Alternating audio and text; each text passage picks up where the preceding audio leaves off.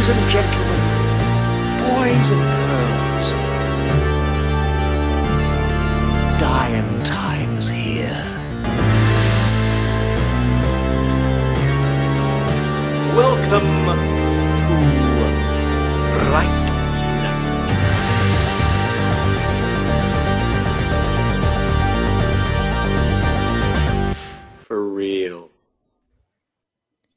right, welcome to Fright Central, where we talk all things horror, uh, movie, TVs, sometimes video games, and other stuff. Uh, I'm your host, Doc, and I'm uh, with uh, Keck all the way out in uh, As always, all the way out in New Jersey. I was gonna say you're in the the woods, but you're actually back home right now. I'm still in the woods though. Like, uh, like the other place, like yeah, we're in like what Jamie calls my complex. Like that's in like the that's in like the deep woods, pines. Our closest neighbor are two miles away. Yeah. Now I'm just in the pine barrens. Okay. and like I have a neighbor that's like maybe I don't know 50 feet from my house and then another 50 feet another fi- so yeah I got neighbors here still in the woods either way Yeah.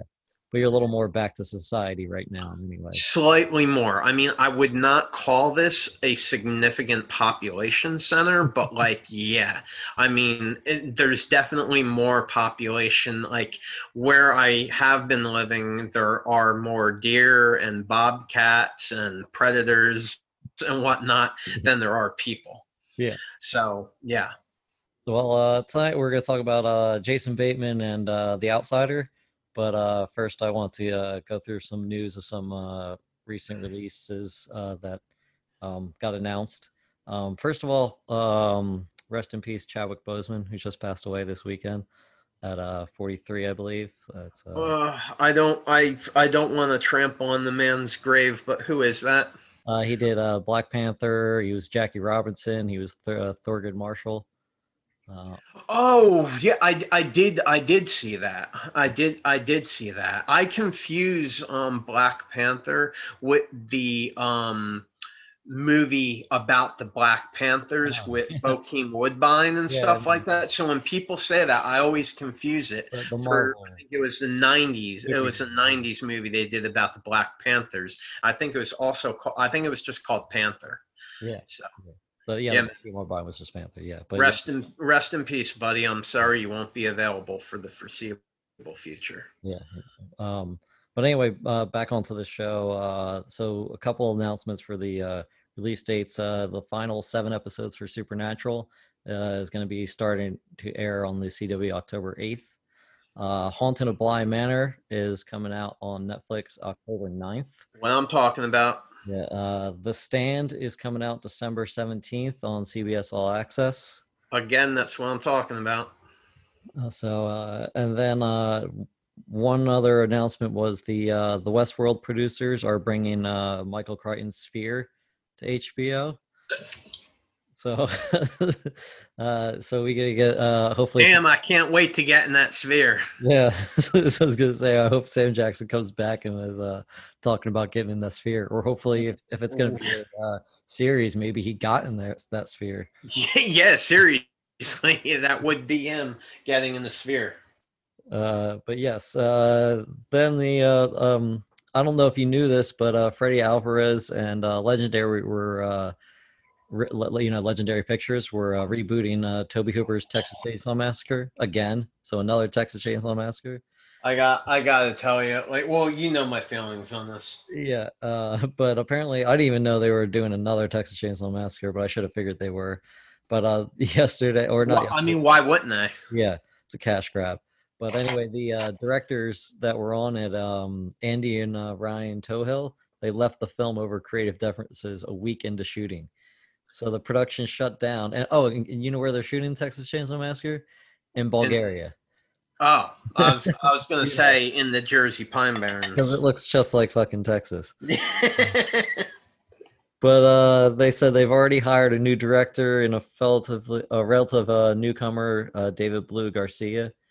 Um, he's from Texas, uh, and he was a Emmy award-winning cinematographer. And uh, yeah, so they oh, and they're reshooting from scratch, so they're not just you know, trying to build off the week that they were already shooting. And I think that's best is just start from start from scratch. I mean, why not? Like we talk a lot about on this program the host of young or first time directors. So like they've been very successful. So my my opinion is just keep them coming. Yeah, exactly. Uh, then the, another announcement of some uh, problems was uh, there's a Cthulhu Mythos game for uh, you know video game system, and, and pretty What much, what con it, for was it for like PlayStation, it's- Xbox? I think it's for all of them because uh, it's it was called the Sinking City, and uh, the game's been pulled off of Steam. Uh, the reasoning due to a, s- a dispute with the publisher, uh, Nacon, uh, formerly known as Big Ben Interactive. Uh, according to Frogware, the developer, they uh, pulled the game from Steam along with its Microsoft Store and PlayStation stores due to termination of agreement with the company after Frogware alleges that Nacon breached several clauses of licensing licensing agreement for the game. So, Wait, ha, was it had it been re- released Yeah, so that the people were playing it and Yeah. they suddenly cut them? yeah, it says uh, it says luckily for Switch users, since Frogware self-publishes the title, you can still get the game there. So the game's already been released and out, and they And if you already have it downloaded on your system, they must have just killed the servers or something, right? if you Or must have removed it for like future purchase. future purchases. So if you already bought, I've never heard of that happening Yeah. before. Like hmm. a game that's already been out that like maybe hundreds of thousands to like millions of people may already own. Yeah. Like they just made it so like now the only way you can get it is like from getting it from your boy or something like that. yeah for or now. you I mean, it's a if they get the contract dispute. Have you ever heard of that before? Like a game that's already been out, then like uh, except for like you know early Nintendo, like when like they came out with like religious games and there was like an uproar and games had been discontinued to be made. When they get But yeah. like in the last twenty years, I've not heard of anything like that. Yeah, and it wasn't like some religious groups or anything. It was just a, dis- a contract dispute with the uh, Yeah. The uh, publishers or whatever, not the between them and the development group. So I guess they were- Wow, I, I never heard of this game, but now I I kind of want to play it Yeah, just for the controversy. yeah, it sounded it sounded interesting. Uh, you know, I'll get it. I'll get it. I'll get it for us. you'll have to, you'll have to get. I know you can't get it off Steam. I guess if you have a Switch, you can get it off there. Or I'll borrow it from a friend. Okay, sounds good. Uh, and the last uh, news item I had was that uh, Fangoria magazine is going to be back soon because they got they have new owners now. Uh, from Wonderwell Entertainment CEO and Tragedy Girls producer Tara Ansley and Abi, what I don't know how to pronounce that. Ghoul have joined forces to purchase Fangoria because I don't know if you know, but they had uh, dropped their previous later um, previous owners due to like a, a scandal of like you know sexual uh, assault allegations and the from one of the producers so they were like yeah we're not dealing with this company anymore and they all left. Well, I'm definitely not gonna do the joke I was gonna do about Debbie Rochon. That's for sure. yeah.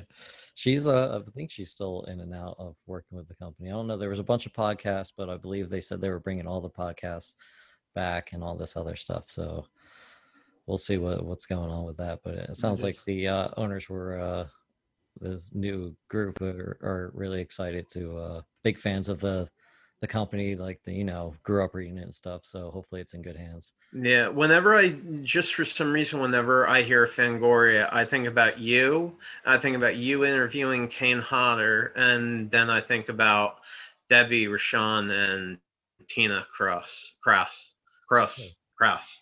Yeah debbie I, I, I think about. Tina Krause like pretty much all day, every day anyway. So like, you know, but whenever I hear Fangoria, I think of those three things. Yeah. And Kane Hodder like endorsing that he was boys with ICP. Like, you know, all the horror. Yeah, yeah. I mean, you gotta go all the way with horror. Uh, Yeah. but uh, yeah. So um, you want to talk about uh Jason Bateman and Ozark first? Yeah, well, I mean, I, I really I wanted the cast to be more just sort of about Jason Bateman. But I mean, Jason Bateman has, I mean, the major thing he's done recently has been like The Outsider. And I know that you haven't seen uh, much of Ozark. Yeah, I saw the first So- couple episodes, and I think it was on the back of like you know Breaking Bad, where I Yeah. this one series about a man who goes kind of dark to uh, you know support his family through drugs to another group of people that was like almost the same. Well, you know, I what didn't care that much for that that family, so I was like, "Uh, Before I mention a little bit about what Jason Bateman has done in the last 10 years involving horror, um, before talking about Ozark, um, you, like I said, it's interesting that you didn't get into the series. Um, before I talk a little bit about it, do you think maybe you want to say like what you saw that maybe did not make you uh want to watch it that like because obviously you've expressed that you didn't really like it very much what you saw Well, like and I you just just said, it was coming it. off the back of Breaking Bad, so like I kind of cared for those characters, and then it was almost like the same show, but I didn't really care for the characters. They all seemed kind of like a bunch of assholes.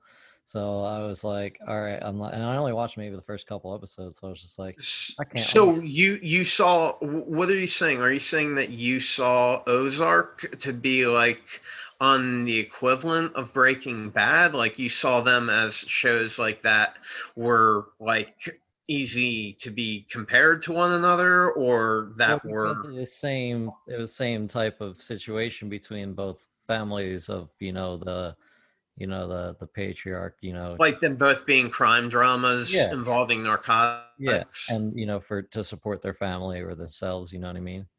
yeah. Yeah. And so what you're saying is that it was the shock from coming off of Breaking Bad, a show that you liked a lot, to watching a show of what you thought was of similar uh, story and you know uh, theme, and like just your letdown because you didn't. Are you picking up what I'm putting down? Like you're saying that you felt that the plot was similar to both of them, and you loved Breaking Bad, obviously. And are you saying like after watching Breaking Bad and then watching Ozark, something that you had expectations to be on the same par as Breaking no, Bad? I You I had any was expectations to go uh, going into Ozark because I didn't even really know what it was about besides you know Jason Bateman and uh, going to the Ozarks. like I didn't really know like w- what. why mention Breaking Bad? What does Breaking Bad have to do with it? Well, once I started watching the show, it seemed like a very similar story to Breaking Bad, and I just Mhm. finished watching Breaking Bad, so that's why you know it's a very similar story to it. But I didn't know that going into it. But I had watched a few episodes. And I was like, oh, this is kind of like Breaking Bad, except I don't care about these characters. Yeah, see, I, I I don't like think that it's anything like Breaking Bad at all. Um, if you have watched a little more, I think you would see like even because the family works for drug dealers and there's drug dealers involved, there's like very little drug usage on the show at all. So you kind of sort of forget that like drugs are even really involved like Breaking Bad was, you know, not only about like, you know, guys getting messed up in like, you know, drug cartels and stuff like that, but like there was a lot of drug uses and like, you know, um plot points about addiction and things like that. Like there's none of that it exists in like Ozark.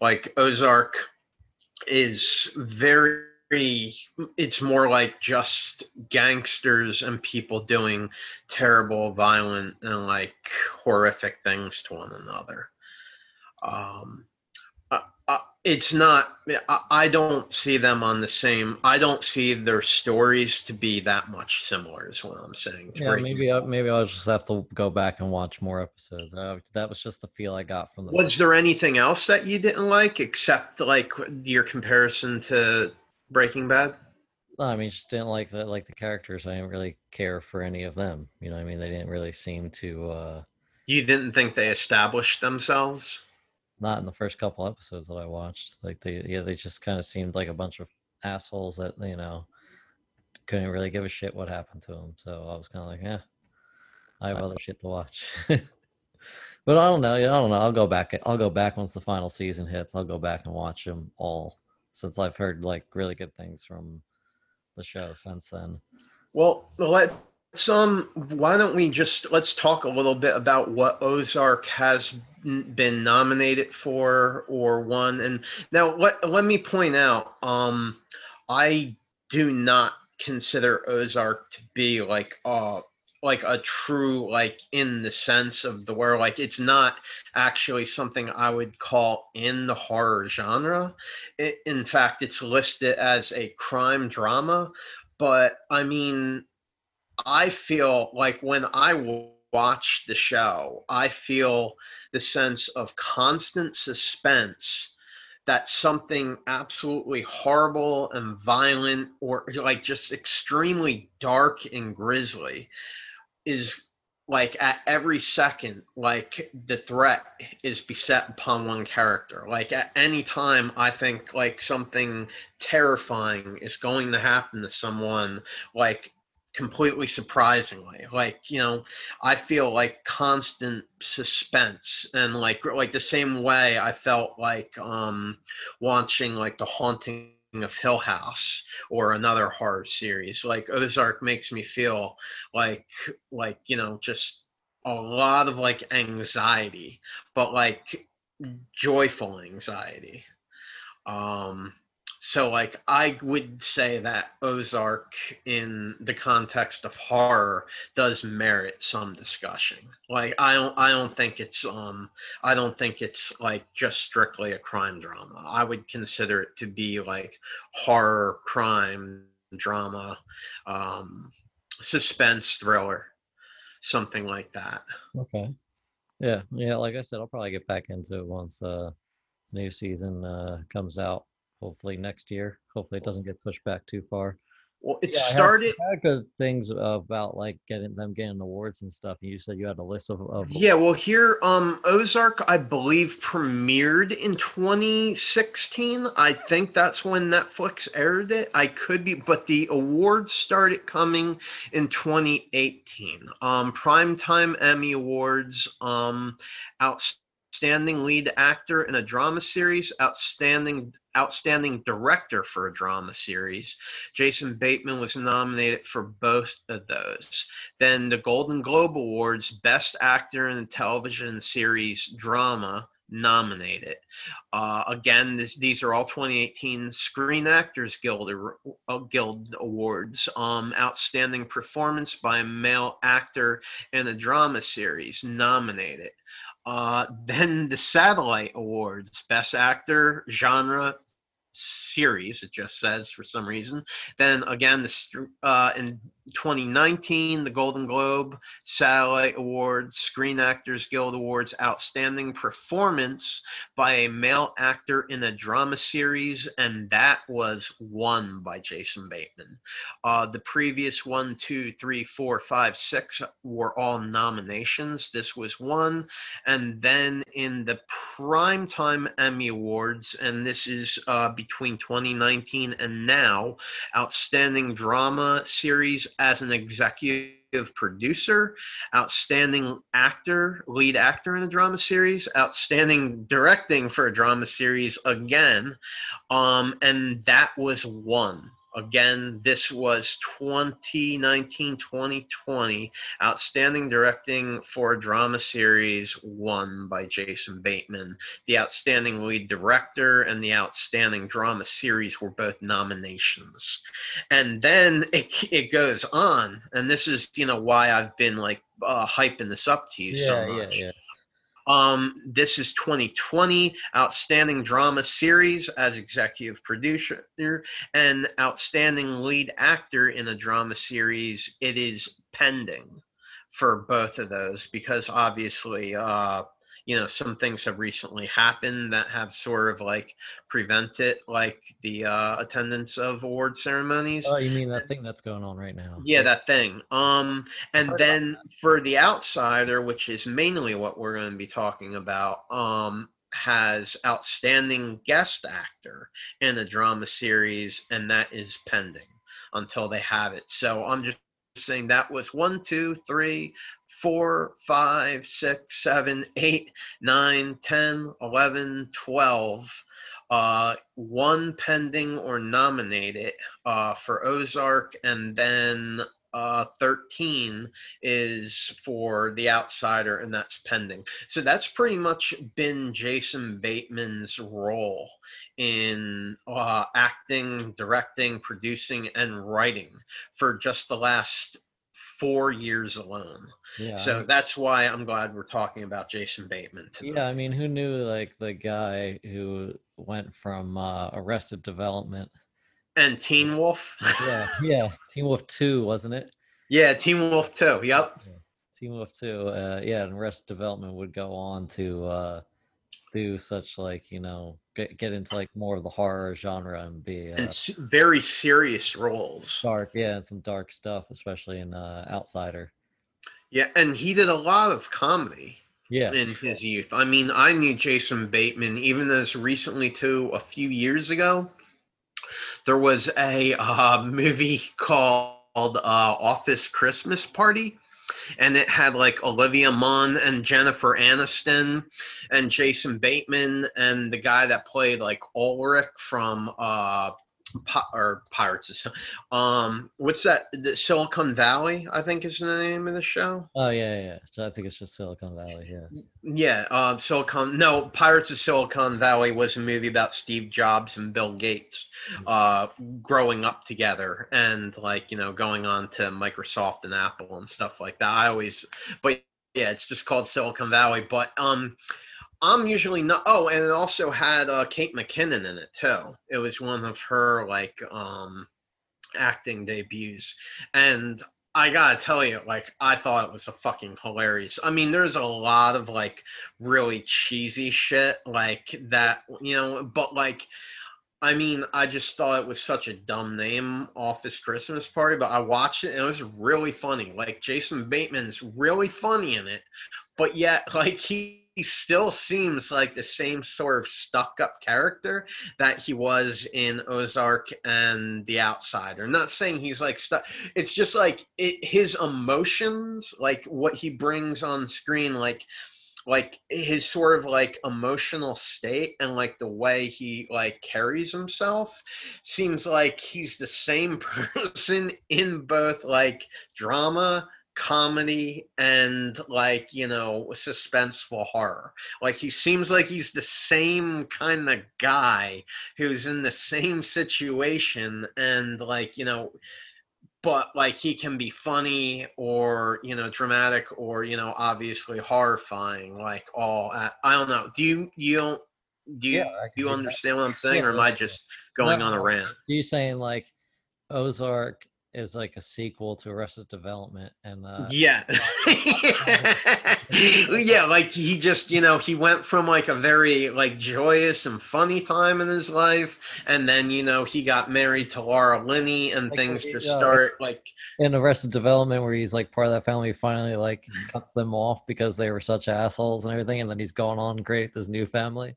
yeah i mean he saw like you know this opportunity to like upgrade to like a really awesome life being Laura Linney.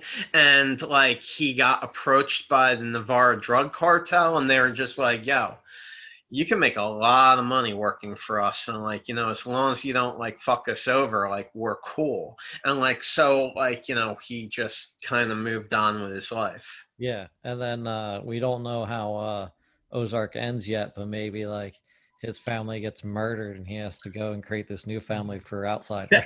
yeah that, that is that is like completely possible maybe even probable Yeah.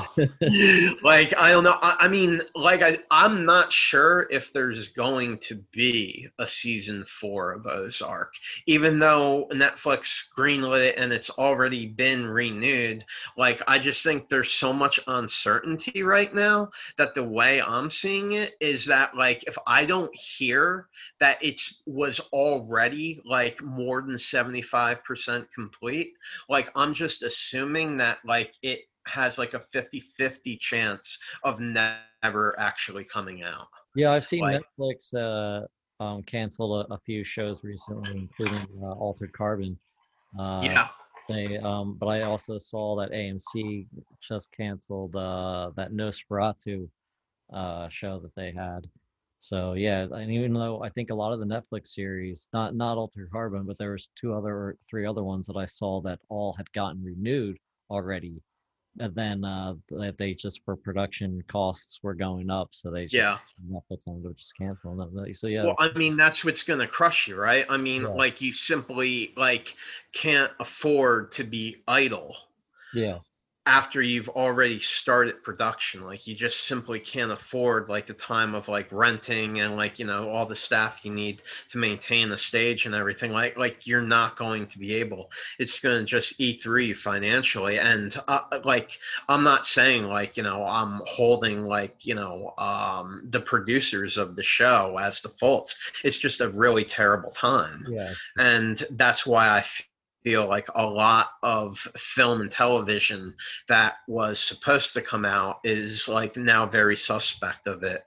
I mean, I hope it all gets renewed, but like you said, they've already begun like canceling Yeah. um, I as mean, a I mean, they could always come back at some point. You never know, but I mean, yeah, kind of all up in the air. I mean, I did. but being able to pick up the same staff and Yeah. same acting crew, it, it, I mean, it's just not realistic. I don't think. Uh, I guess it all depends on returns within the. yeah, yeah.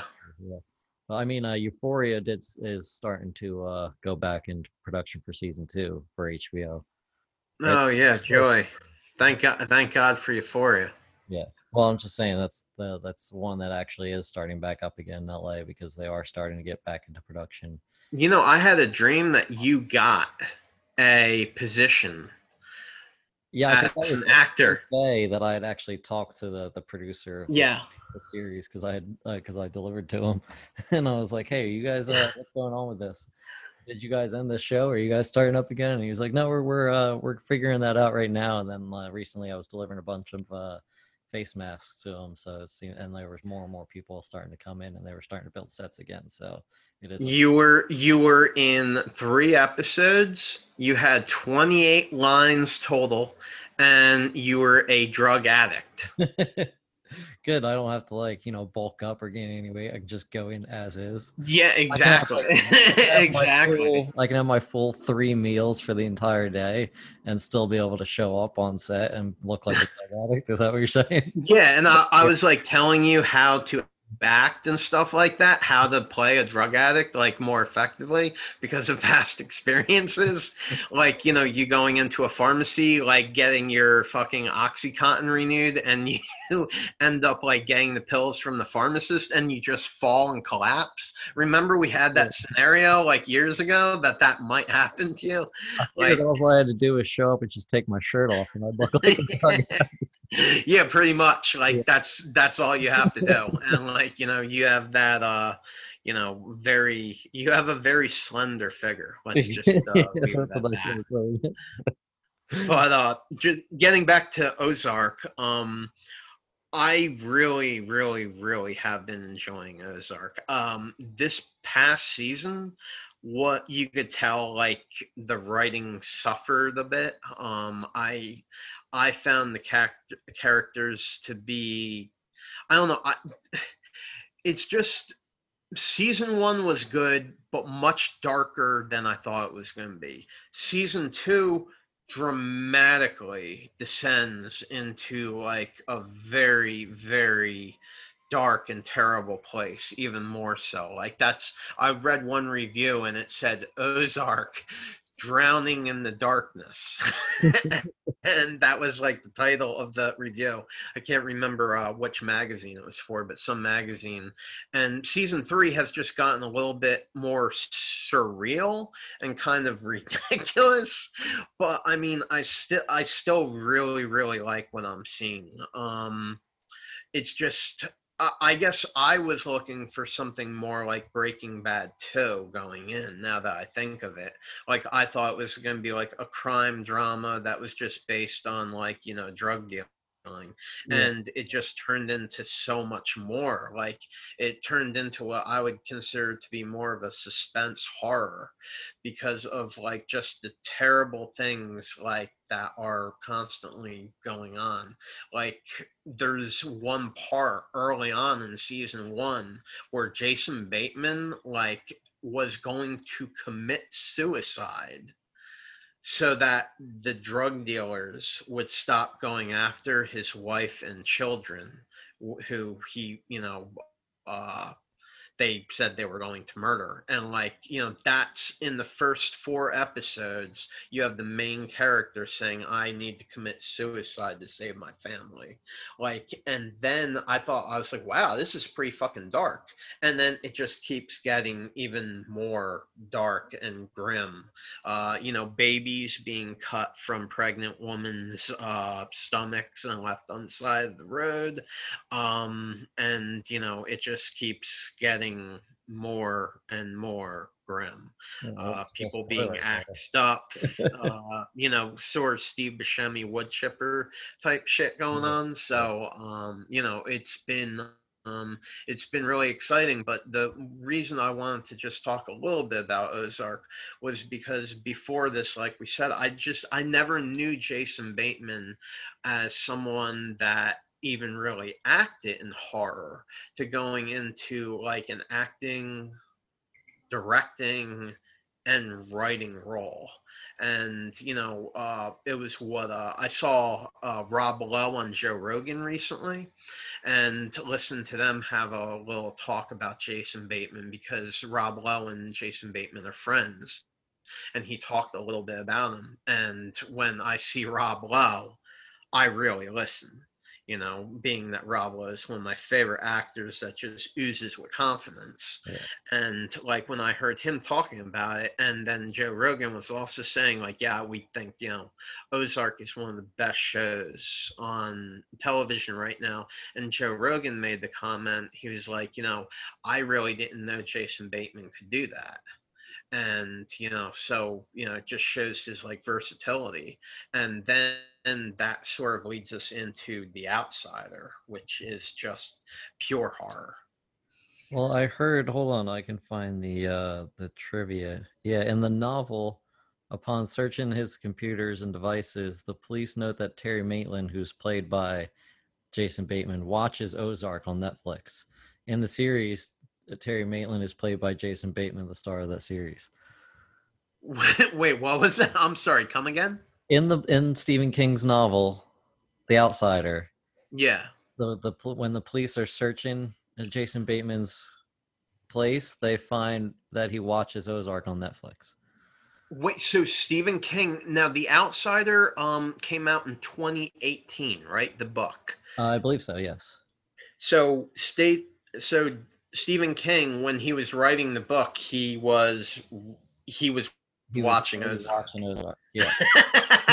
I did not know that. Yeah. I didn't know that Terry Maitland was actually a character in a Stephen King book. That that's that's Well, very Terry Maitland is the is Jason Bateman's character in in the yeah. I'm, I'm aware of that. I, I'm just saying, like, I didn't know like he went from Jason Bateman's character Terry Maitland into the Stephen King book The Outsider. That then Jason Bateman would end up acting.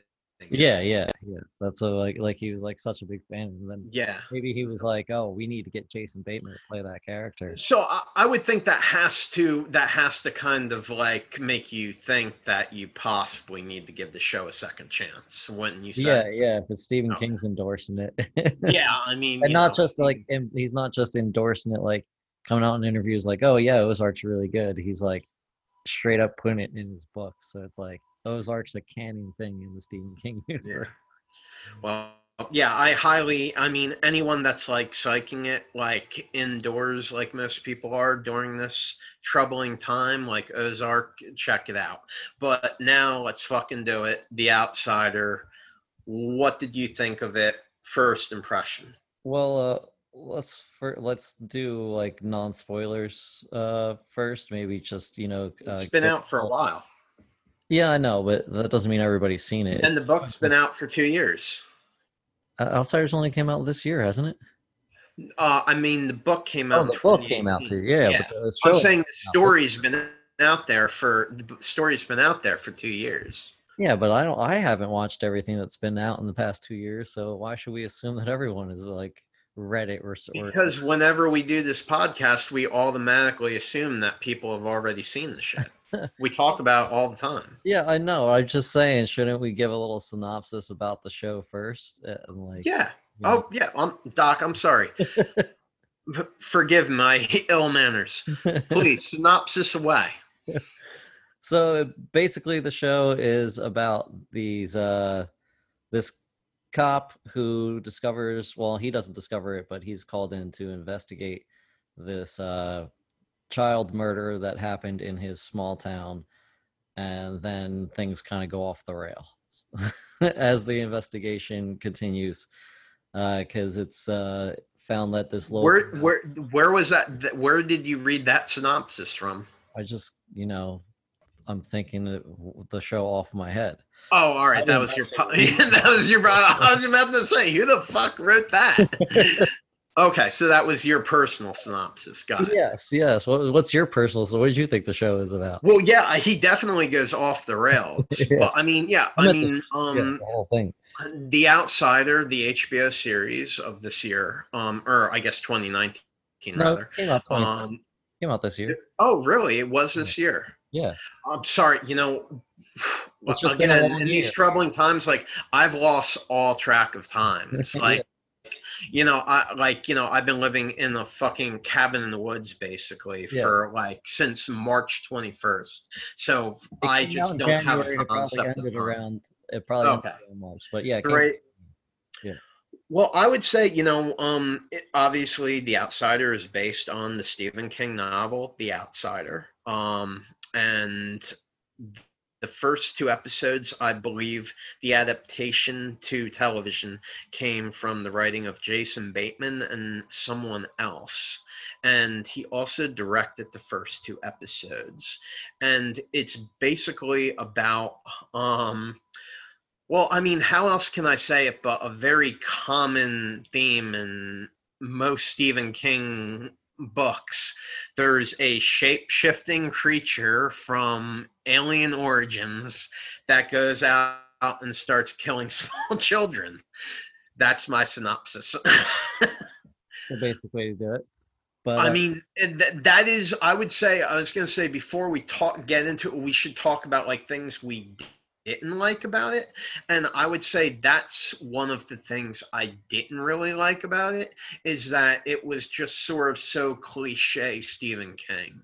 You know, um, it's just a character, you know, the, I mean, the Tommy Knockers, it, uh, Dreamcatcher, um, you know, he a very very common thing is that there's aliens or people uh creatures of unknown origin which yeah, is an alien more of a creature. that basically shift shapes and go after children Yeah, yeah, Uh, that is a uh, occurring thing. yeah but yeah, I mean, it like it's kind of like almost based in uh like a. Uh, I liked how it was kind of based in reality, and there's that one cop who's like, facts, facts, facts. If, if I'm not sure what it is, then it's just because I haven't discovered the facts yet. Like, yeah no i get that and like I- i'm just saying that that was what i didn't like about the show so far is that it was just so typical steve like you know i just got done dealing with the film it too. I still haven't processed it completely. So like you know coming fresh off of like you know pennywise and you know things like that like i was just hoping that they would have chose to maybe do a stephen king series on something that wasn't based on like aliens or shape-shifting creatures that's all. Like i would have preferred if they went after something else. universe. like castle rock. Yeah. like castle rock was great. Like that was um that was a breath of fresh pretty air from like the stephen king like you know um That you know we had a lot of just supernatural elements to it, though. oh yeah i know but i'm talking mainly about shape shifting aliens. Like I, I I was glad that they decided to do something based on Stephen King that didn't involve aliens and shapeshifters. Yeah, I was say, you- the they don't really thing- this is an alien at all. It's just a creature. That It, yeah, well that that is typically alien. It's alien to us. It's Yeah. something that comes from not another place that we don't know about. Yeah, yeah. I wasn't I wasn't saying it had to be from outer space. Okay, yeah. I was just saying alien shape shifting creatures. I would have preferred if they took another character or another theme from a Stephen King book. Yeah, That's I don't know. that's but other than that, I liked almost everything. Yeah, I was gonna say I liked pretty much everything about it. Like, oh yeah, it was also like, like the way um his the the fact guy versus like, not not versus really, but like the way like they brought in the girl Holly who kind of was like, she can name like who pitched in like a World Series in a certain inning. I'm like, That was really that was really odd. To, like I didn't buy that. Like I just thought that was kind of. I would say her character is what like out of all the characters in it. Again, I was talking about what I didn't like that much about it. I didn't like her character.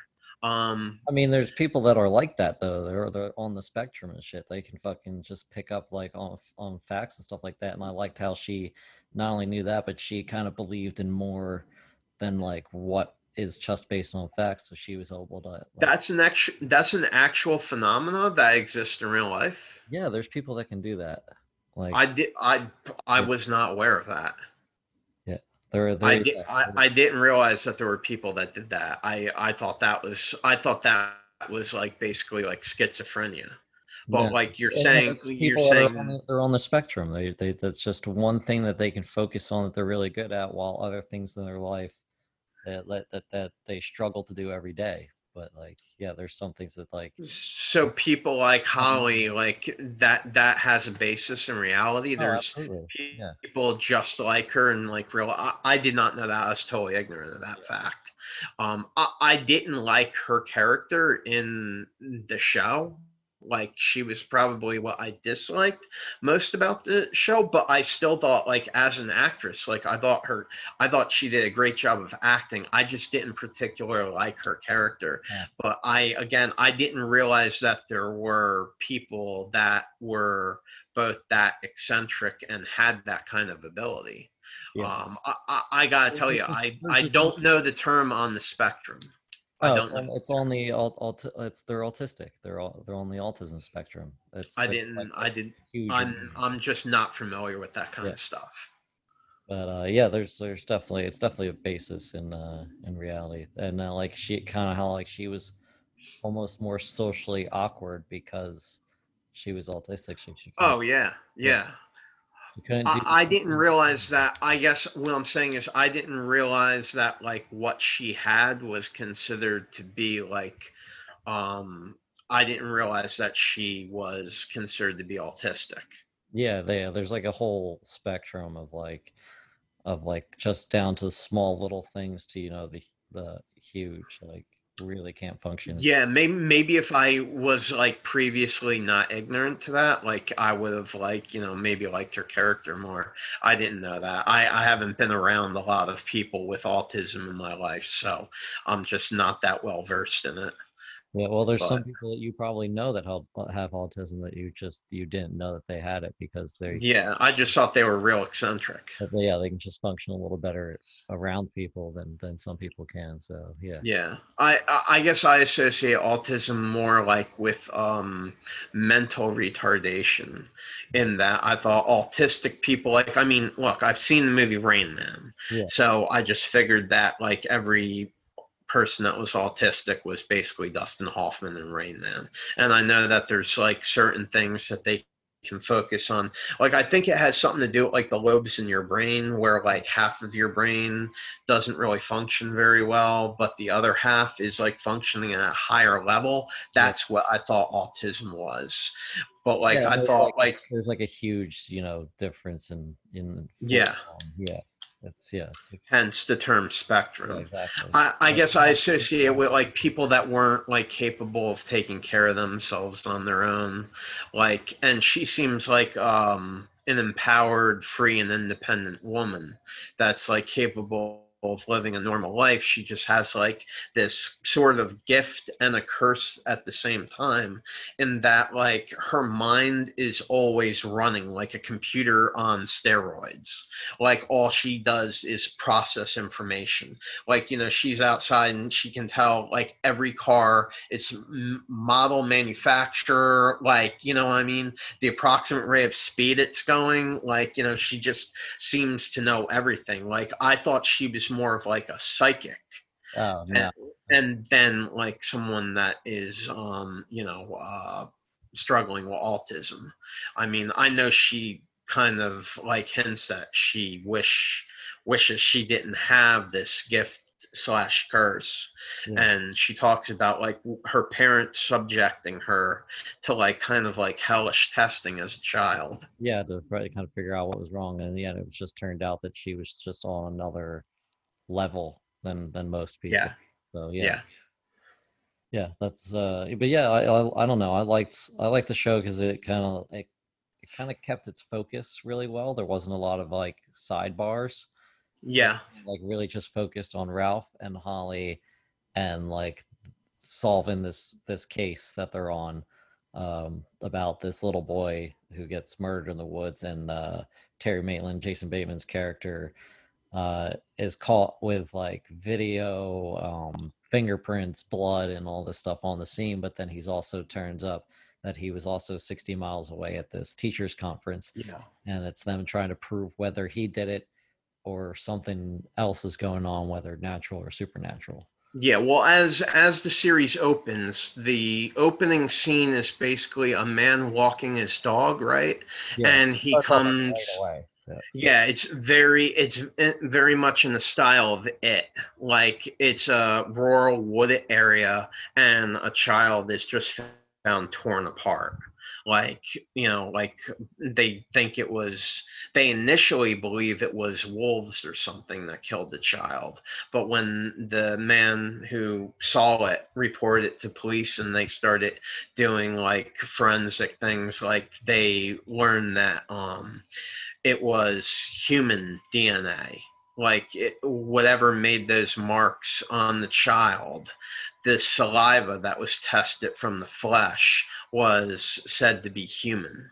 Yeah. And that's when I was just like, all right, well, you know, we have another killer clown. like, I- I had not read the book. I I just assumed that like it was something Stephen King had written at the same time he wrote it, like sometime in the late '80s, early '90s. I didn't know until I looked it up that it or that um uh, the Outsider had just come out um about a year before the production of the show started. And so that was interesting to me. But like when I saw the opening scene where you see the kid torn apart and, you know, the cop go and interview the man that found the body, that's exactly sort of how the book it opens up where they're in like a police interrogation room and it's um the scene from the uh it chapter 2 the story of Adrian Mellon and what happens to him that's how it opens up. Uh the first few pages are about that scene that you see in the beginning of it chapter 2 so like i automatically thought like all right pennywise lives. Yeah. and um think but you know in the same uh, universe as Pennywise because like uh, Pennywise kind of you know fed on fear of children and and uh, El Cuco is what they call it in the, the Yeah. Uh, he actually feeds on grief. So I Yeah. thought that was nice. It was a nice difference between the two. Like he doesn't just take the identity of a uh, somebody and you know murder children because they taste good, which they do to him. yeah I would assume because of like you know innocence and stuff. But uh, um, then he sticks around and kind of feeds off people's grief for the family, and then causes them to like you know go further into into madness, and then like that's why he that that was of, he interesting hangs around cemeteries and stuff, where like where the most uh, grief of that family can be. So I thought that was really uh, but it's very i don't know it's very dr bob or mr bob gray esque like you know in that he you know pennywise obviously liked you know crazy like um fear and confusion and he definitely enjoyed watching humans suffer. yeah, Yeah. who he saw as like very manipul or you know able like for him he had the great capability of manipulating their behavior and saw them as like a very inferior subspecies Yeah. that um you know and so that's sort of like El Cuco reminded me a lot of that character, and it's very hard for me to kind of get over that. But you're right; I see what you're saying. El Cuco liked it so that eh, not only would he kill the child, he kind of got off. Like his release was after enjoying the meal, he would watch the family suffering, and the family would give him like what I would compare to like I guess what I think pedophiles would feel about like you know what I mean like that was like sort of like almost like a sexual release was like doing that kind of stuff. He really enjoyed like- watching the aftermath. They never say he enjoyed it sexually, but it's just yeah, something. Uh, I'm saying like that's what he seemed to get off on that. Yeah, like you know what I mean? Like that was like you know what he would you know that was his thing. yeah. Like he liked killing and eating Yeah. children, and then he liked watching the suffering and actually feeling the suffering Yeah.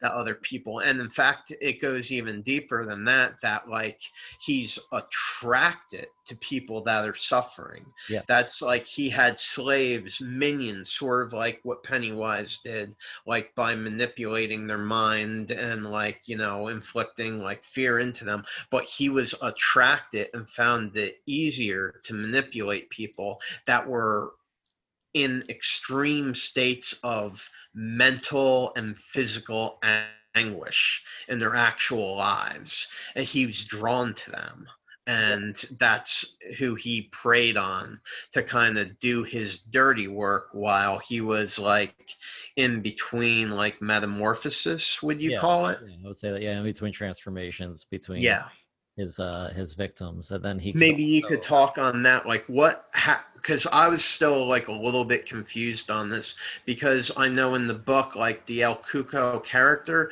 was a shapeshifter that was capable of taking on like all kinds of like terrifying like forms that he would be in when he actually devoured the children but Yeah, in they the don't really book, uh, say show that in the show. I mean, it's yeah yeah like you get scratched by El Cuco, and then he slowly starts to transform into you.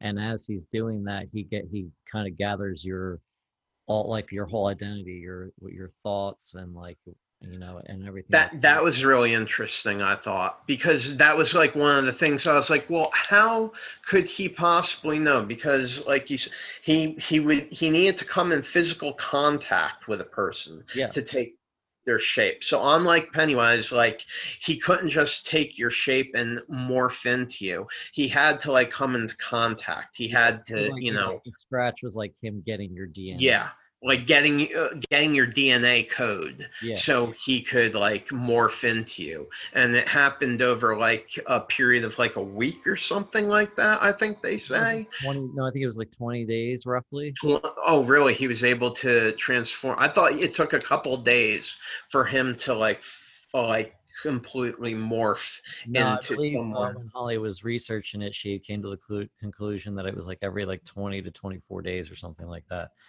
And uh, that's what that was the time period. oh transform. That's why he needed the uh, the to put the mark on the back of the guy to. Uh, 20 to 20 I'm sorry, you, you froze. yeah What happened?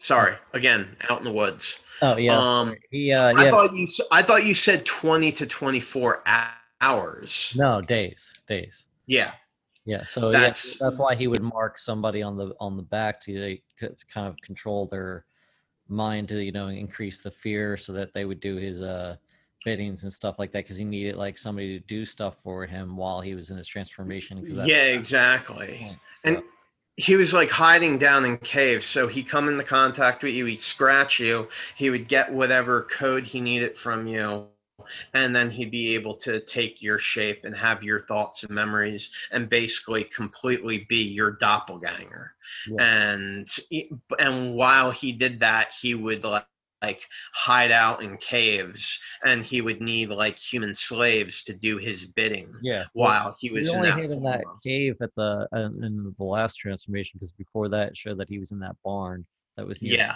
And possibly in that factory or whatever before. But he would always, yeah, during his transformation, he would always go to a place that had like the greatest amount of grief that he could feed Yeah. off for to help his transformation.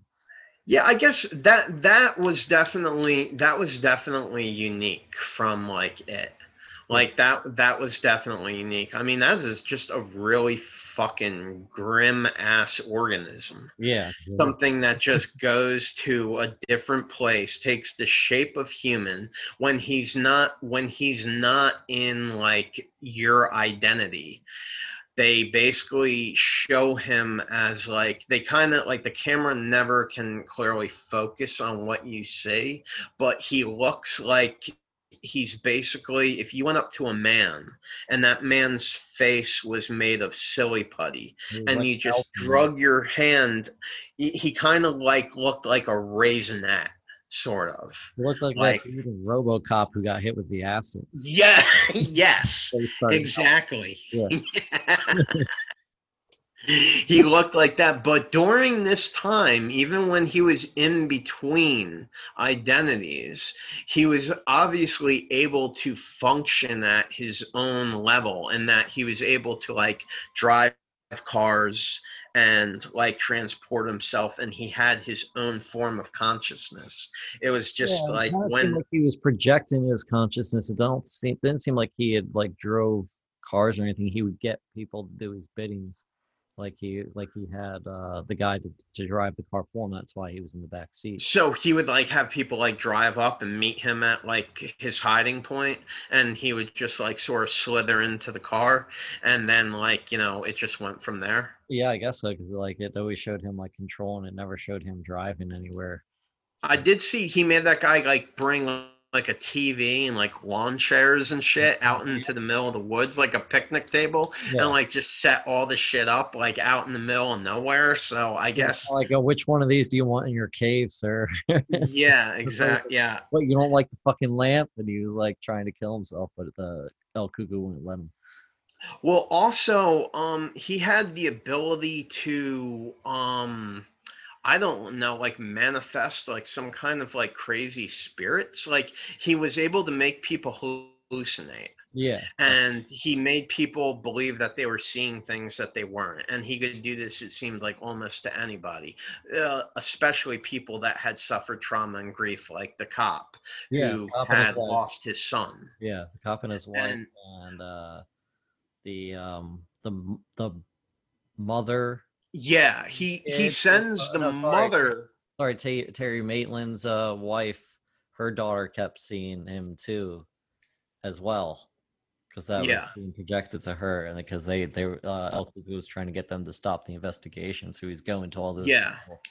but yeah at one point he did go to the cop as his dead son and he thought it was just a dream like because he he was like no it was just a dream he's kind of dismissing it same thing when his wife saw um the creature or whatever and he didn't really start to take it seriously until he like saw the drawing of the one from uh one of the kids that's that witnessed uh the one of the transformations to his wife who- who had drawn another one and they they Yeah. matched up without having ever talked to each other so Yeah, I was wondering if um, like this thing like had just wa- walked in the house and like you know told the wife to sit. Like I I had trouble discerning like times when he was physically there and times that he was like hallucinating. Like the other cop sends like the spirit of his dead mother to his room and like he's just like oh my god mom why'd he send you? And like you know it was like his demonically possessed spirit of his mom.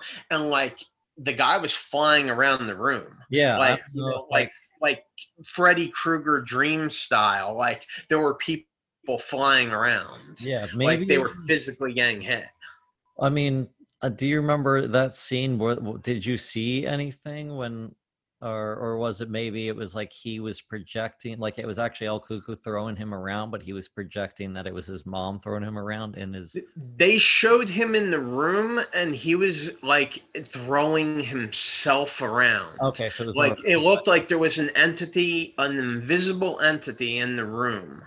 And it was throwing himself like you know at the end of Fight Club yeah, when you see Edward Norton on the security video cam footage and like you could see he's fucking himself up. yeah. That's what it resembled to me when I saw it in the show. It looked like he was getting like knocked around by a ghost that you couldn't say. Yeah, well, I mean, I kind of, I kind of liked how everything wasn't explained. Like it didn't, like when they go and Yeah. him in the cave, and he was like, "I don't know if I've, how long I've been around. I've lost track. I don't know if there's others. There may be."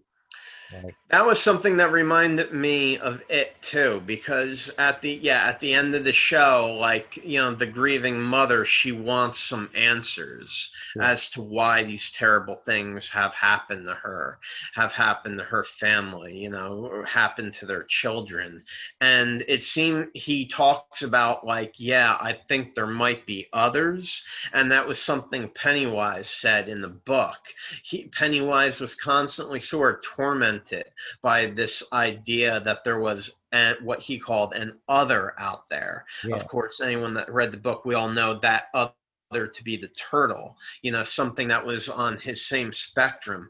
And I- I wasn't sure in the show when he tells the grieving mother he believes that there were others like him. I wasn't sure if he was being serious or if he was just trying to inflict more pain in her psychological state. Maybe I think it might have been. um I think it just might have been him, you know, not sure if he, if there was others out there. Like if he, like, kind of like how he asked her, like, "How could you find me?" Like she, because she had to like believe that he existed, and if he exists and people like her kind of exist, then who knows what else is out there. Yeah. Uh, so, speaking of which, would you like uh, uh would you like to see a second season? And how do you think you you would like to see them go? Um, uh, no, I, I don't, I don't think that it merits a second season. I think they pretty much, I mean, you know, I mean, after it starts out in the beginning, you know, you pretty much like, it kind of goes into like, um, a detective noir for a couple episodes. Oh yeah, where it's just like, all right, you know, we have a real serious like supernatural murder mystery. And you know the cop picks up from you know when he from when the first body was discovered to his chief suspect who was jason bateman. But obviously it wasn't jason bateman it was his doppelganger. And then it kind of went on a hunt for a while yeah, because you know obviously like Jason Bateman could not be two places at once. At first, they thought they definitely had their man, and then the cops slowly became convinced that like he had made a tremendous error, and there was something that was going on that was surreal. Yeah. And you know, so it went on a hunt from that point on. Yeah. You know, like kind of like a detective, like you know, the high they hired Holly to, you know, basically investigate the uninvestigatable. And you know what i mean? They went on like sort of like uh it was like a mystery crime type thing to Yeah. find the killer. And then they discover the killer is of course el cuco some crazy entity. And you know it went into that uh, I, I guess I thought I saw it as like a detective show for a couple episodes. I mean, it started off it was. and the whole thing was kind of a detective episode. It's just a detective episode with supernatural. with, It's like the- yeah. it's almost like the X Files in a way. What I wanted to before I lost my train of thought, um, I I just wanted to say the first two episodes that Jason Bateman um, directed and starred in, uh, because he he's only in the fir- first two episodes. The rest he just acts as a producer, um, director, actor for the first two. Those first two episodes, like I said, I could do a cast just on those. I gotta tell you, there's no show I've seen in recent years where I was like, I just felt such psychological suspense for those first two episodes. I just thought it was amazing what they were able to accomplish. The acting was stellar. The story was totally mysterious if you were not familiar with Stephen King. And those first two episodes, I was on the edge of my fucking seat. Like I thought it was fucking brilliant. Like writing, every actor was in sync. The music, the set, like it just was fucking beautiful. Yeah. So I'm just saying, like, I just just on the first two episodes alone, I knew that nothing could happen that would make me dislike what I was going to say. It could have gotten extremely bad. And I did think it fell off. But like those first two episodes just had me so on the edge of my seat. I was like so pumped and into it. It led to me binge watching seven straight hours or eight straight hours, however many episodes are. I can't even think of it now. But like literally, like I would I would just like, you know, hold it like I went to the bathroom like three times the whole first season. Yeah, I think I watched the first season in like a weekend, and then I just Yeah. rewatched it recently, and like a week, like not even maybe like three or four Yeah. days again, because it was still like, like, like I said, I thought the pacing is really well done in that show. Yeah. Like if the way it ended, it like I kind of would like to see it not do another season, but they did kind of set it up to the possibility that they could do another season. I would like it if it was something like True Detective, maybe, where like I don't know, they took like another Stephen King character that was sort of of the similar type, like El Cuco Pennywise. Yeah, Um, if it was like another creature, and the second season, the story like maybe like the story doesn't involve any of the cast or have Oh, you anything. don't you don't want to bring back the cast. I was thinking maybe bring back the bring back Ralph and Holly and have them the, and that crew kind of investigate another uh monster You instead of bringing. El Cuco, I wouldn't want to bring El Cuco back. I would rather have them do another monster, almost like every yeah well no that's what i'm saying that's that's like sort of what yeah. i would like too or maybe like if there was to be a second season maybe it was like someone else in another town that had been a victim of some kind of supernatural phenomena heard the press about what happened in the terry maitland case. Yeah. And like you know they saw what happened there and they're like you know that is a hell of a lot like the shit we had that was unsolved a few years back. And like maybe they reach across the aisle and they reach out to like the police department and end up talking to um i can't remember what the officer's name uh, was. Ralph, I believe. Ra- and like they like get in touch with him or something like Yeah, that and him and his wife have split up or you know something like that and like you know he's been kind of laughed off as a joke because like you know nobody believes like the supernatural thing like you know and like they reach out to him or something like that and they're like yo we had a situation like what you're describing over in rural Nebraska. Yeah, maybe he doesn't Well- like the first one or two episodes, but he comes Yeah, like episode I could see something like that, but Yeah. I wouldn't bring the full cast back. No. Yeah, I would definitely bring him and Holly back because I think they worked well off of each other. How he was like straight fact and and she was like you know would believe in the and and be able to like pinpoint other things. So like I think they worked well together. Yeah. I, uh, I mean, it's just my I mean, I would not bring her character back. I mean, I don't necessarily believe in bringing any of the characters. yeah, you just from the first season back. I think it would be cool if it like kind of like was a follow up and like it was like sort of a unique and separate story. so kind of like how Castle Rock, where they were kind of related, where they kind of were. I mean, they were kind of separate stories, but then, then at the same time they were both kind Or of. True Detective season one, True Detective season three. Yeah, yeah. how they were two totally separate stories, but like there's a point in that story where they like integrate like, you know, the first season yeah. into it. Like that would be pretty cool, but like I, I would like to see it take place in a different area. Um, with a totally different cast, with sort of a different monster, like you said, yeah, I yeah. think that would be cool. Would be cool. Yeah, like or even if there are other El Cucos out there, if it was like you know a case of like something like very similar to that, that would be cool. Like I'd be cool with that. But like I, I don't think it for me, if I was like in charge of the project, I would like to see it with a different cast in a different area.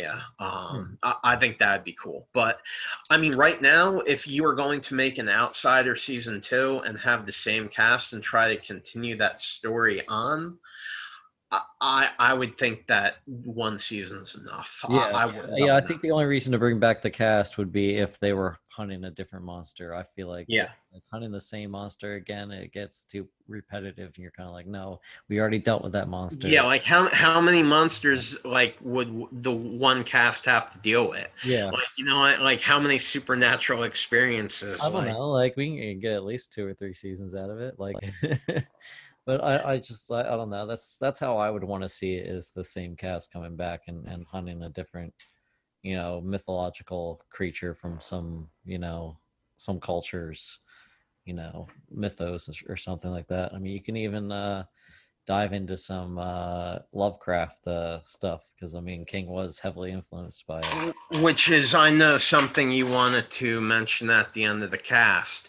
You, I think uh, the words you used were, "I want to pitch Lovecraft." Uh, count, what is it? Lovecraft County or is it Lovecraft, Country. Lovecraft country, country? country. Yeah. And I know you said you wanted to mention that a little. Yeah, bit. I've only watched the first two episodes so far, but uh, like, uh, I mean, we're gonna have to do a whole thing on Lovecraft because Yeah, obviously.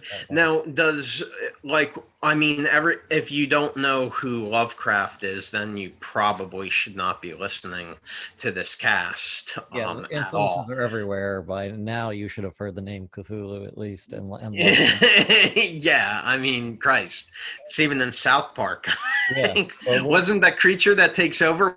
Wasn't that Cthulhu? Like, so, something like that. Yeah, and, uh, yeah, it's basically i mean it's not based on a lovecraft book it's uh, based on this uh, book by matt ruff i believe who because all all lovecraft stuff is in public domain so you can take his ideas and use them and he kind of encouraged that at the time too was for people to, to expand and, and do stuff in in the world which i thought was fascinating but uh so this takes place like it starts out in georgia i believe and they have to travel up north to find this guy's uh, missing mother i mean sorry missing father and uh he um he was fought in the korean war i believe it is and it start if you're not hooked by like the first five minutes of this show then like and like you're not then something happens by the end of the second episode where like if you if you're not in by the first five minutes like don't even bother then yeah, it's not. Because it's going to show you it opens up and shows you like all right this is the type of world this is going to be. It's there's going to be some weird shit. There's going to be fucking monsters and shit. Be prepared for that and like and it's them navigate he has to navigate through like jim crow like uh era south with racism in the south and he's dealing with racism racism in the north as well. So it's like there's a really intense without spoiling anything there's a real intense car chase scene and it's also like the slowest car chase scene you could ever seen but it was like super fucking intense and that was like before any like monsters really show up I I've witnessed um a I've witnessed a low speed police chases. Yeah. I I well excuse me I shouldn't say chases plural. I wis- witnessed one police chase that was going at 30 miles per hour. I have no idea what the fuck was going on there, but like there there were multiple chases or there was just like there was one? just this one car chase scene where they're driving they have to get out of town before uh the sun goes down otherwise you know the cops the cops and the sheriff in that town they kind of will let you know black people kind of do their things in that town but the second the sun goes down like lynchings are happening so if they're not out of town which is across the railroad track by sundown like the cops are gonna fucking lynch these the, the, these people and uh so they, but they can't go over the speed limit because if they go over the speed limit the cop will pull them over and you know and this takes that's real. place at what time? like at what time of the like like in like was in the 1960s you said it was in like Jim Crow era, like yeah, in the. South. Yeah, in the in the South, and then there's still like racism in the North. So it's all during like segregation and stuff. okay Like they yeah. drive like through the country, and they kind of you you see like um they they drive by like an ice cream stand and there's like the the whites only line and stuff and like and Yeah. and uh the people at the front are kind of being ignored by the uh by the cashier and stuff because they're the you know because they're black and they're in the black line Yeah. and, Yeah. like and yeah it kind of shows what like, uh, um all the racism in the south and then some of the stuff they deal with in the north as well and And it captures like the pulse of like what's going on in present day America Yeah. too, I guess. uh, i mean yeah i mean mostly that that day of era but yeah it's still going on today but Yeah. it's mostly that era and it's uh but then there's like on top of the racism as the one monster there's also lovecraft monsters Lovecraft monsters, which are my favorite monsters. and lovecraft was a racist so it's like to like take that story and make it about showing the, the Yeah. racism in that era and stuff like that i thought it was really fascinating Yeah, that's that's interesting that they incorporate that. Yeah, I'm I'm looking forward to it. I'm just going to wait on. Uh, I appreciate you not spoiling much for me, but I like I said, w- with me, like the Netflix like model is just the way to go. yeah You drop everything at the same time, yeah. like you know. So I'm just going to have to wait a few more weeks till it's done. I thought I saw that there was a third episode that yeah the third episode just I've been keeping track of I just, have, I just didn't watch it because I was at a, a friend's birthday, uh, you know, little little gathering. yeah. A couple people. We only had like maybe five or six, so we were safe. Uh, Yeah, you're safe. But, uh, yeah. So yeah, I haven't watched the third episode yet, but yes, it's it's definitely uh, worth it. So and it was it was funny 'cause- too because like after the second episode, I was like, okay, the, uh, where's this going to go now? Because like the first two episodes kind of complete like this little mini uh, story, and then it's like, all right, I don't know where it's going after this, and I didn't want to watch any of like the trailers for next week. Like I've only seen one major trailer, so I guess I've seen stuff that's gonna be in other episodes, but like I haven't really like uh you know spoiled myself too much of like every every time i hear somebody talk about it they're like all right if you haven't gotten up if you haven't read the book or here or haven't seen the stuff here's what we are going to predict for like the next episode or whatever and i just i just shut it off i'm like nope I don't Yeah. spoil this, so, Mm, That's the only way you can be nowadays because, you know, there's just so much information out there, like social media and stuff like that. Um, speaking of Lovecraft, I one thing I thought was cool um, about the outsider was the part where um, Holly first hears about El Cuco, and she goes and she is looking up uh, in like different publications that deal with El Cuco, and it showed like the different forms that El Cuco would take, and some of them looked like Lovecraftian type creatures. I mean, it's so cool that you can even say that. Is this guy made like these particular brand of monsters that like his artwork inspired? So like when you say it, you're like, wow. Yeah. That is Lovecraftian. And that's, I mean, that guy has just meant so much to horror and like modern day monsters that it's just i mean yeah, Yeah. i'm really been- really looking there's been forward like besides like the stephen king and john carpenter's uh, influences that we've seen before we're really starting to get a resurgence of like actual lovecraft stories and stuff and not just the monsters i mean like there was a little bit of the monsters and, and the madness in uh in underwater uh, that came out this year. There was a movie called the void that was about a year uh, or two ago. Uh, i just watched that recently. I thought that was uh, really good. Wasn't in the mouth of madness based on? It was yeah it was kind of a loosely uh about like out at the mountains of madness so there was Yeah. definitely a lot of lovecraft i think even like the name of one of the characters is from like a lovecraft thing so but uh, it was the creatures that they showed that were chasing sam neill towards the end of the film like when they go they pan the camera back to like what sam neill's running from. And it was like these monsters these slimy monsters with the tentacles and stuff like yeah, that. Yeah. and like i was just like yeah that uh that looks lovecraftian to me. Yeah there was a little bit of uh lovecraftian in uh in in lighthouse. I thought really captured it. Uh, uh color out of space which is actually coming to shutter uh september 1st which is tomorrow or i guess today depending on um, when i put this up or it was It a couple days ago. It's 12:01 a.m. right here, so uh, it is uh, just turned the first. I just meant when I was going to post this up. It might be tonight, it might be tomorrow, so or later this week. So we'll see.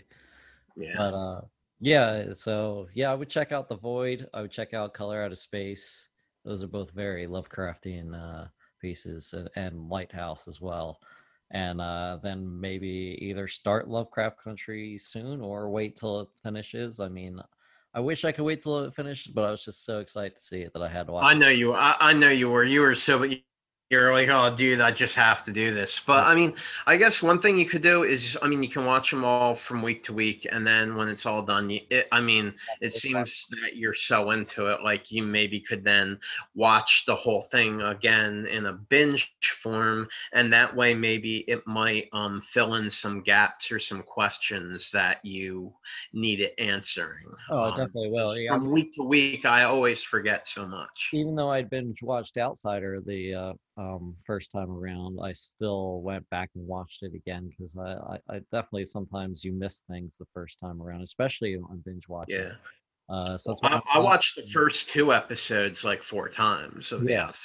Yeah, I mean, uh, I kind of wish uh, shows would come out like two a week because I think the best way to watch something is no more than two at a time because then that way you can process everything that happened in those two episodes before Yeah. like binge watching it that's a, so it's a lot to process in such a short time that's why you miss things. That's why like even when we watch dark it takes like it, like i couldn't watch more than an episode or two because so much information was being kind of dropped on you at the same time. So like that was a tough show to to binge watch just because there, there was so much going on.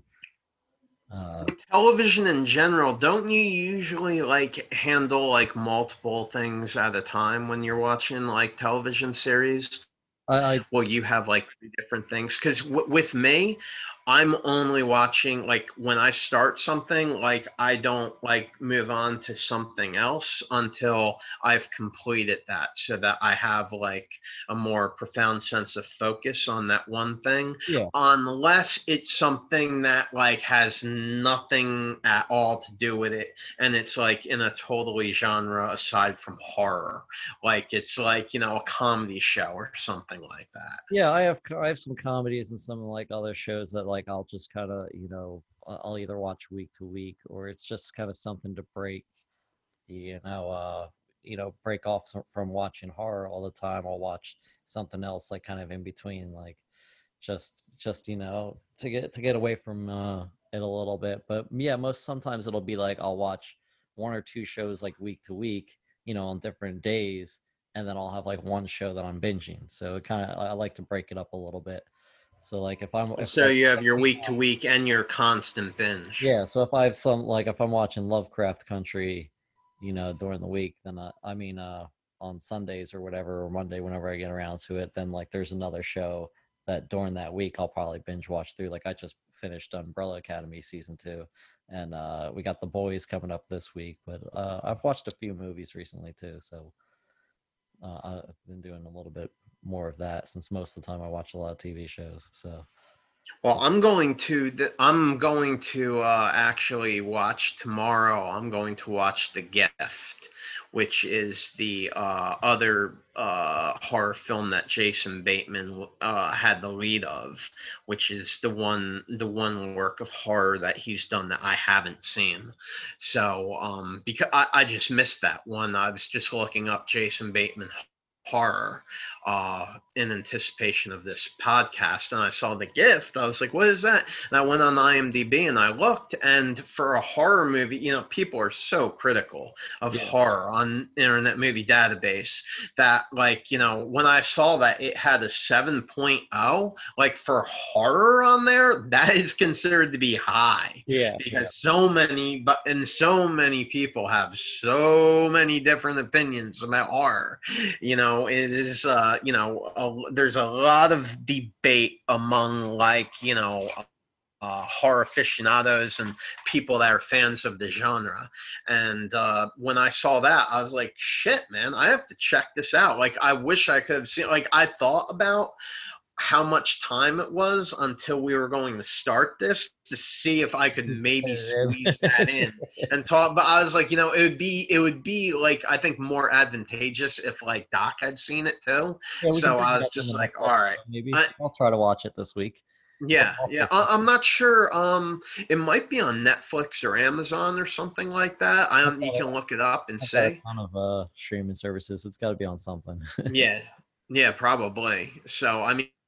I I wish I could have um, seen it before the cast because I want to, you know, give like sort of a full synopsis of all the horror, suspense, and um, other, you know, serious things that Jason Bateman's involved in. But uh, you know, that's one that I plan to check out really soon. And I mean, if it's um, if it's good, then you know, it's something that um, I'll uh, maybe mention a little bit about um, before our next podcast. yeah, we'll bring it up uh, next time because I plan on watching that too. But yeah, I do find a lot of like horror movies that I I end up watching and, and liking. I'll notice like their IMDb ratings, maybe like a six or something like that, and like that's not really high compared to most uh, you know well-known good movies. So it is very like people are like either really into horror will like something people that aren't into horror will like really dislike and that'll bring like the ratings down it's like that movie wasn't meant for you if you don't like horror like get the fuck out of here I mean, when you see that Texas Chainsaw Massacre Part 2 has, I think, like a 5.6 on IMDb. And, you know, a lot of people have said to me, like, yo, man, like, you are too dependent upon, like, the reflection of IMDb review ratings. And I'm like, compared to like other critic sites like Rotten Tomatoes and like Metacritic and stuff like that, I find like IMDb users to be like I guess like just like a little bit more versed in film and television. Yeah. And like oh me I don't want to say like they're all like intellectuals but I find like more intelligent opinions and like better written um reviews from the critics on IMDb than I do like other film sites Yeah, um that's true so I don't always agree with uh, the horror no, I, I don't agree with him at all. And like I said, pe- like I feel like people are so critical on horror Yeah. on IMDb, especially. Um, but like you know, when I see like a five point six for Texas Chainsaw Massacre two, like pretty much anything over a 5.0 in horror is something that I'll add to my list. yeah yeah absolutely yeah there's even some that i'll like a trailer it'll be like 4.9 i'm like oh that's gonna be rough to watch like Well, I think it was you that went on like um the one rant when we did Silent Night, Deadly Night. You were Yeah. talking about like Silent Night, Deadly Night 2, and you went into such detail for Yeah. so long. and like its IMDb rating, I think it's like 1.8 or Yeah, something like It's that. It's considered to be the worst one of the series. yeah but it was like i found such enjoyment out of how terrible it was Yeah. like that's why there's like i can't really agree with that with everything because sometimes it's like yeah this is so bad it's funny that i'm like i'm having fun with it and enjoying it like fucking troll too. Yeah. or, or something like that you know what I mean? Yeah, with, with horror, I just I don't I, I don't care. Like you know what I mean? Like like I said, unless like the ratings are so awful, like that, like people are like, yeah, it's not even like it's not even funny bad. Then like you know Oh, I might pass on something, but like otherwise I, i'm a lot more lenient and loose what what i'll watch horror wise than with any other genre based on people's opinions like Yeah. with horror i like to see it myself like you know i mean if it's something else and people are like yo man it's really not worth your time i'll usually take them but with horror like i pretty much always want to form my own opinion from personal experience Yeah. without like anybody else's word. It's like let me see a trailer and then I'll start watching and and if it's not like, you know, something in the first like 10 15 minutes like I try I didn't realize there was like I guess an Italian remake of Reanimator and I was like, "What?" Yes. Let me let me see this and I couldn't get into like the first 5 minutes of it. I wasn't sure I wasn't sure if it was a remake or just like um a retelling a sequel or a prequel in Italian. No, I think it was a retelling of the original story. A retelling. necessarily- necessarily a remake of the uh Stuart Gordon. I think it was like based off of, of the. And if it doesn't have Barbara, um, what's her name? Barbara Crampton. yeah, Yeah, if it doesn't have her in it, um, I just really don't care. yeah, yeah. That's uh, I I I, I couldn't get into it. I was like, no, this because I'm trying to watch as much Lovecraft as I can. That's on. That's available. I I, Yeah. I definitely recommend the the Void. It definitely has some like uh Carpenter esque like creatures in it, and then there's like it's got madness and cults and and stuff like that. I mean, the acting wasn't you know great. It's not A plus. It's more like B C, but it's still like the the uh, the visuals and the creatures and stuff were, were really cool and and it, it and it doesn't take uh, too long to get started either and like kind of Yeah. Well, that that's the main thing. If you know you're gonna watch something like and you want to see those classic, like you know, really good special effects that are integrated with practical filmmaking monsters, like you know that that would be the biggest factor for me yeah. in you know watching some yeah it kind of looked, it's stuff type it was like practical effect creatures like and it was i thought it was really well done. It's probably like the most lovecraftian movie that's not based on lovecraft stuff that that's out yeah. you like that's how that's how much it was like it captured kind of a little bit of everything from so yeah i, I guess uh, i guess that does it if uh, unless you have anything else. No, I mean, you know, we got a little bit off topic at the end, but you know, that's what we're going to be talking about in like either, well, probably in at least in our next like probably two or three podcasts. By that time, the series will have ended. And well, no, I mean, if it's only on episode three, how many um episodes is in this season? Is it seven episodes? i think it might be 10 let me double check real quick but yeah we'll definitely do one like right as it uh ends after you've watched it so we I, I thought it was only seven because I thought I thought we'd be able to talk about like within the next few weeks. Um, you know, if, if obviously if it's ten episodes, we won't be talking about for another couple months. oh it, it, it ends on our birthday october 18th Really? Yeah, so well, maybe we can do one. Uh, I don't know. You, I, I mean, I guess you could catch up and then watch that episode that night. I may be in Texas, so I do not know. Sunday. I'm going there on the twenty first. Oh, okay. So Twenty first um, of uh, September. 21st of September, and I'll be back the 19th of October. Okay, we can do it when you get back then. So. I mean, uh, unless you know things deteriorate even more than they already have, in which case I may not be. But I mean, hell, I mean, it doesn't matter if I'm here or in China. I mean, we can still uh, do the cast yeah, it's just whether you've had. as long as I have Wi-Fi. Yeah. I'm just saying, as long as you've catched up on the show too. Yeah, no, I, w- I will be caught up on it by the time it ends. But you know, I know we got a little off track. But um, for anyone that has not checked out the um, work of Jason Bateman in the last few years, uh, I would seriously suggest like um, you getting into that. Ozark, like I said, is not like your typical horror, but I definitely think has um, it definitely merits mention on this platform. And The Outsider was excellent. It really was. I mean, there were some things I did not like, but for the most part, I thought like it was extremely like on the edge of your seat, like suspense horror and um, I really enjoyed it. You really enjoyed it, and um, you know, if you have not watched it, um, you should definitely check it out. And even if you have, like, feel free to post an opinion or you know an insult, whatever. yeah, yeah. Let us know what you think. We'd like to know who's listening, uh, and uh, we'll get back to you on uh, how we what we think about the the gift as well. But uh, yeah, thanks for uh, joining me. Uh, thanks for listening. Be safe out there. Join the group. Join the discussion on Facebook, and uh, subscribe to us on uh, iTunes. Uh, I'm Doc. I am Keck as always. It was uh, good talking with you, Doc, and um, yeah, we'll look forward to having another discussion in the not too distant future, hopefully. All right. Thanks.